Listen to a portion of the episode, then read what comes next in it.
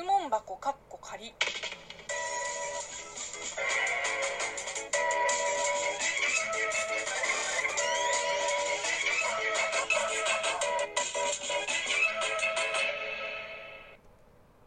こんにちは。職業中国人のムエイムエイです。ムエイムエイの質問箱かっこ仮。この番組は中国生まれ中国育ちの私、ムエイムエイがあなたの質問に答えていく Q&A ラジオでございます。えー、今日紹介するお便りはこちらです。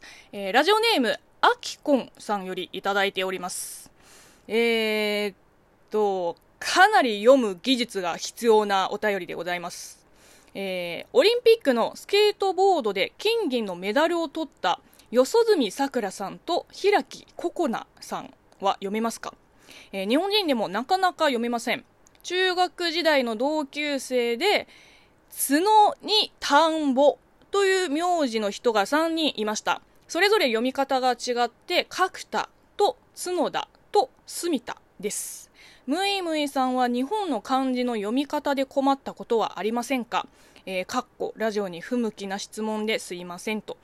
まあ、質問自体は全然いいと思いますけど、あの、確かに 伝わらないですね。ラジオでは。まあまあ気にしなくて大丈夫です。えー、っとですね、えー、おさらいしましょうか。えー、四十に住処の住と書いて、えー、よそ住み。まあこれは初めて見ましたね。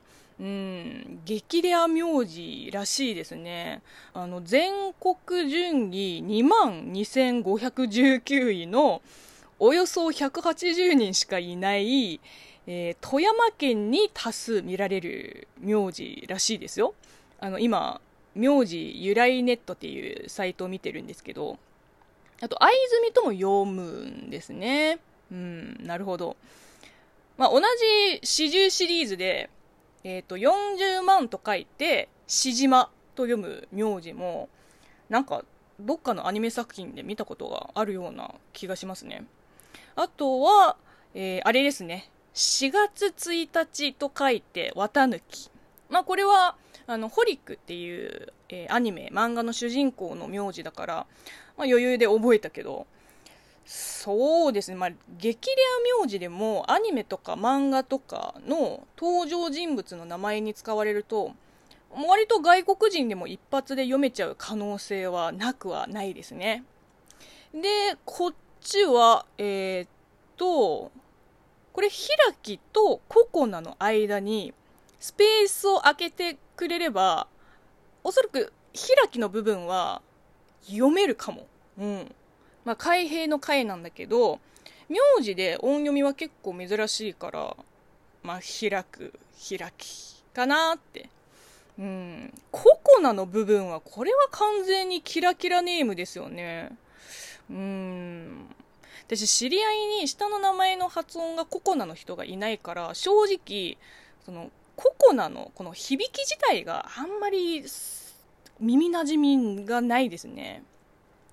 えっ、ー、と、漢字の読み方で困ったことは、まあ、ないですね。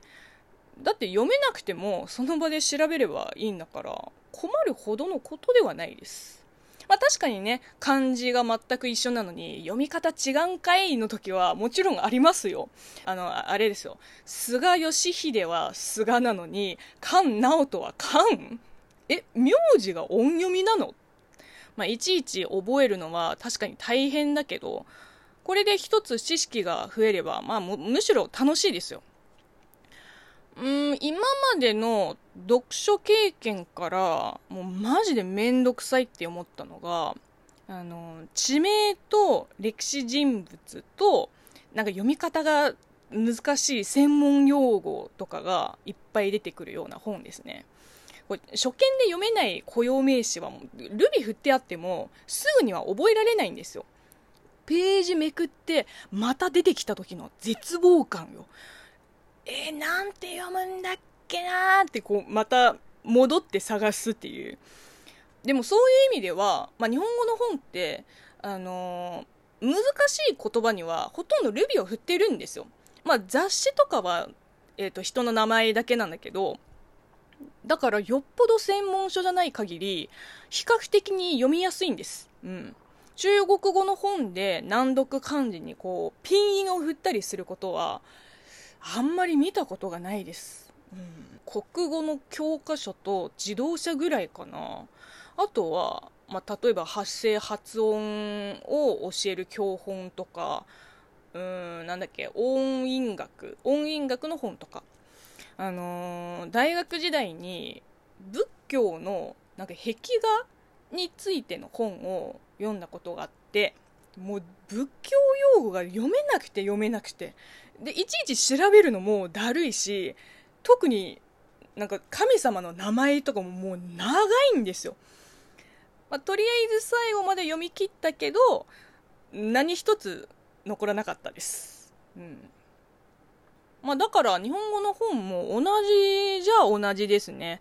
読めない単語がいっぱい出てくるとあのどうしても読み方の方に注意がいっちゃうんですよ。そうなってくると全体の文脈がもう頭から抜けちゃうんですね。特に、まあ、特に私はなるべく音読してるからこう同じ文で何回も突っかかるとその文の意味を忘れてしまうんですよ。確かに、まあ、音読のおかげで日本語の発音とかイントネーションとかあと読みとかは良くなったかもしれないけど内容がねところどころ抜けてしまうっていう悩みですね、うん、困ってます。はい。というわけでね、えー、まあ漢検受けるぐらいですから中国語の漢字も日本語の漢字も、えー、どっちも好きということで、えー、こんな風にこの番組では引き続きリスナーさんから応援ギフトやお便り、ご質問、ご感想、お悩み相談などお待ちしています。ではまたお会いしましょう。バイバイ。